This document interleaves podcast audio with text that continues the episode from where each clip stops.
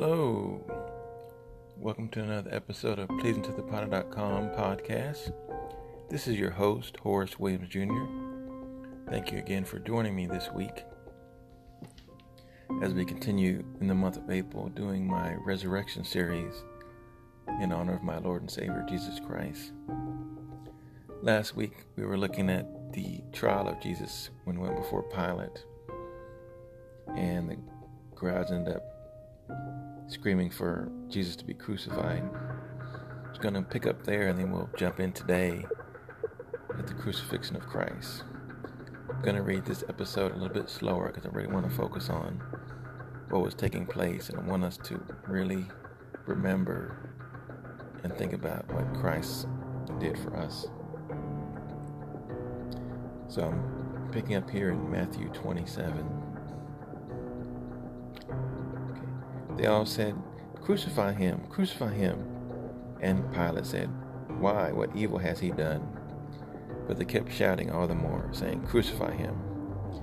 When Pilate saw that he was accomplishing nothing, but that rather a riot was starting, a riot was starting, he took water and washed his hands in front of the crowd, saying, I'm innocent of this man's blood.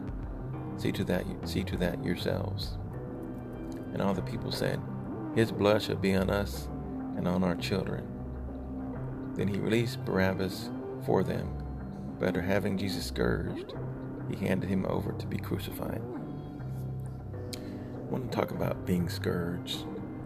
Um, typically, that was um, being beaten with uh, leather straps, but within those leather straps were chunks or pieces of bone, metal, glass, their intention was to rip away at the flesh and tear away at the muscle and fibers of your back. So if you can just imagine the excruciating pain that that was. Then the soldiers of the governor took Jesus into the praetorium and gathered the whole Roman cohort around him. They stripped him and put a scarlet robe on him, and after twisting together a crown of thorns, they put it on his head and a reed in his right hand.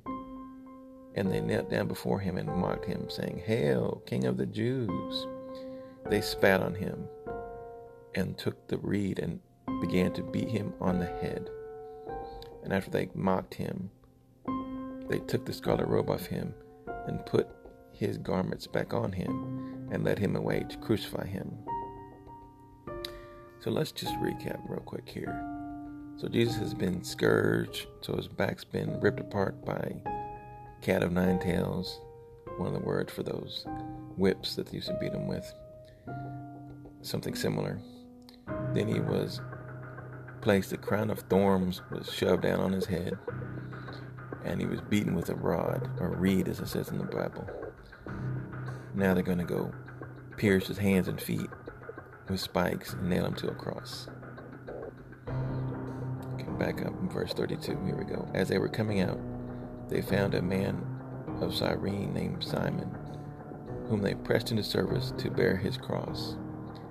I'm sure Jesus was in no condition to carry a cross.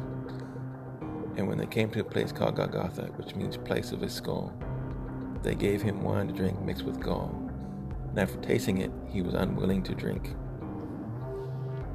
You know, I was curious as I've read this passage, you know, many, many times, what gall actually was. I've heard, you know, sour wine, even heard maybe they, they put vinegar in it. So I, of course, went to Google and found the website Got Questions, and they had basically they took my question, "What is gall in the Bible?"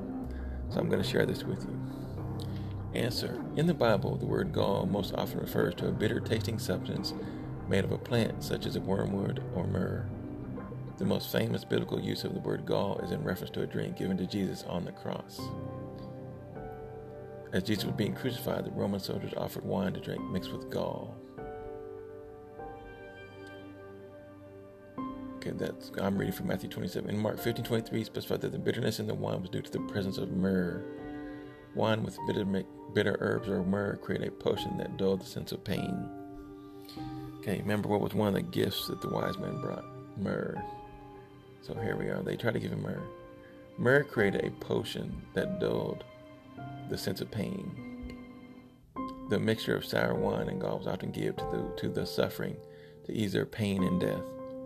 This is still from Got Questions. Jesus refused his gall laced concoction after he tasted it and realized what it was. In a supernatural display of courage, the Son of Man rejected anything that would numb the suffering he endured for our salvation. Sin against a holy God required extreme punishment. In order to completely fulfill his position as our substitute, Jesus wanted nothing that took away from that punishment. On the cross, Jesus became sin for us.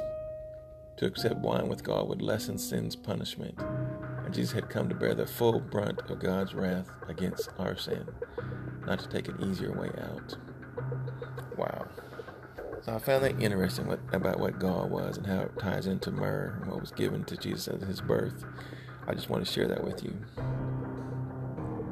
So I'm going to hop back into Matthew 27 and went verse 35. When they had crucified him, they divided up his garments among themselves, casting lots.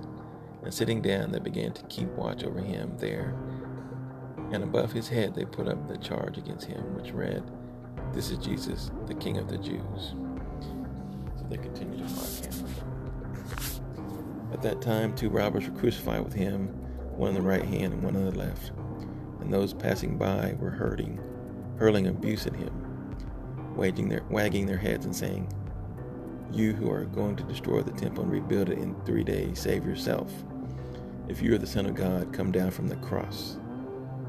In the same way, the chief priests also, along with the scribes and elders, were mocking him and saying, He saved others, he cannot save himself. He is the King of Israel. Let him now come down from the cross, and we will believe in him.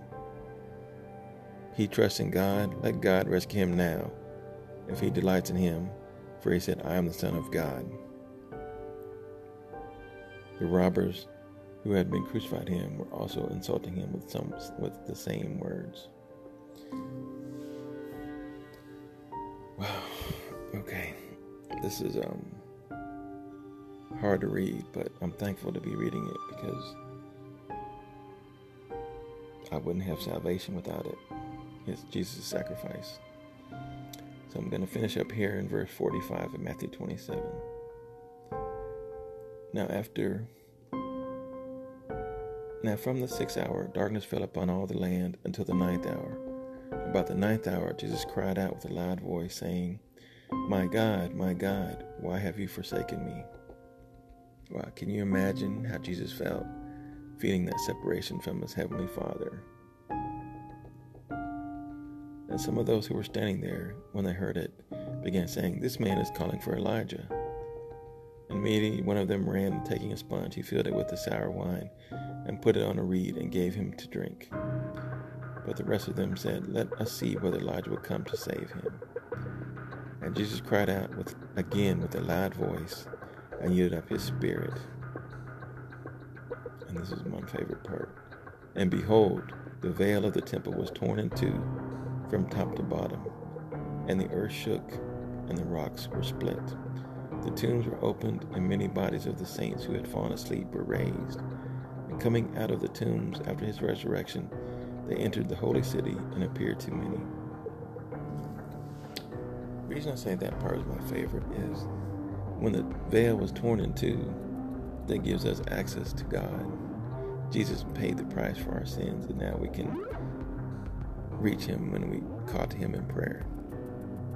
Without Jesus' sacrifice, we could not have access to our Heavenly Father.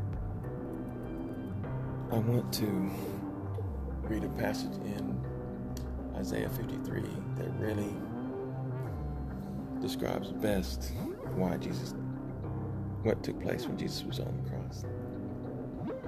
He was despised and forsaken of men, a man of sorrows and acquainted with grief and like one from whom men hide their face, he was despised, and we did not esteem him.